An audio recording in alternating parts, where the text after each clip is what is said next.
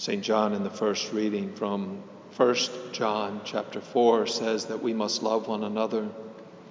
It is imperative that we love one another. That is the proof that God is here.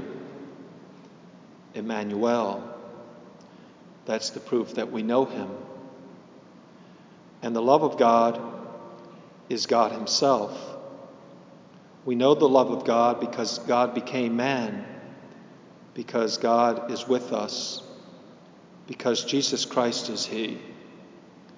We know the love of God because of the incarnation, because of Christmas, because God the Son became man to give us life, the life of God, which is true life, to live how He lives, which is generously superabundantly.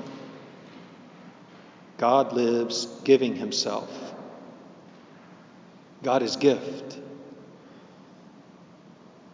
That love, the love of Christ, is in the total dedication, the personal giving of himself to us entirely for our sake. That's why St.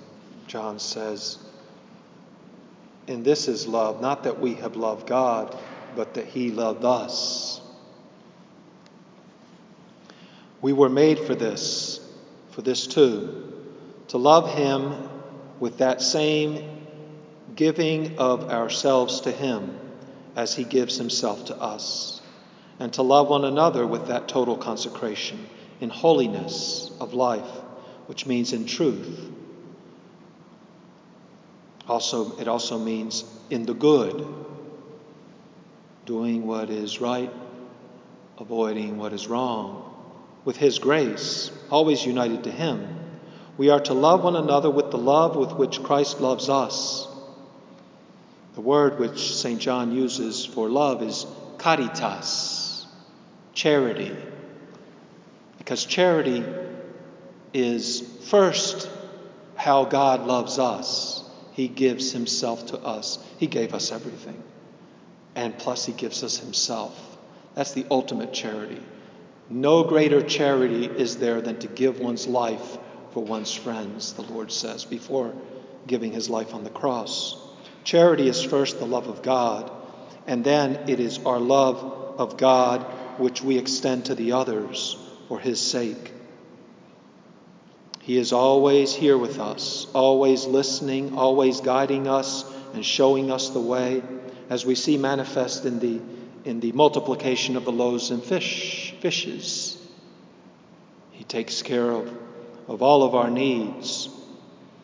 He's always helping us and correcting us. The greatest help is to help a man be good. He corrects us as a good father and helps us. He's always helping us know Him and love Him and serve Him. Christ died for our sins. That is love.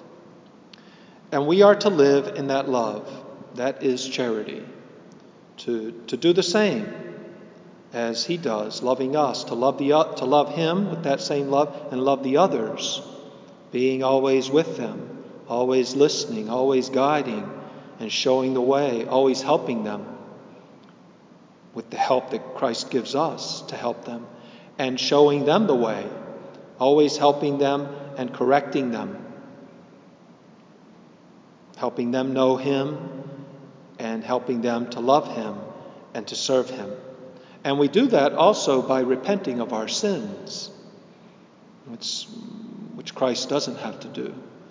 We love our neighbor by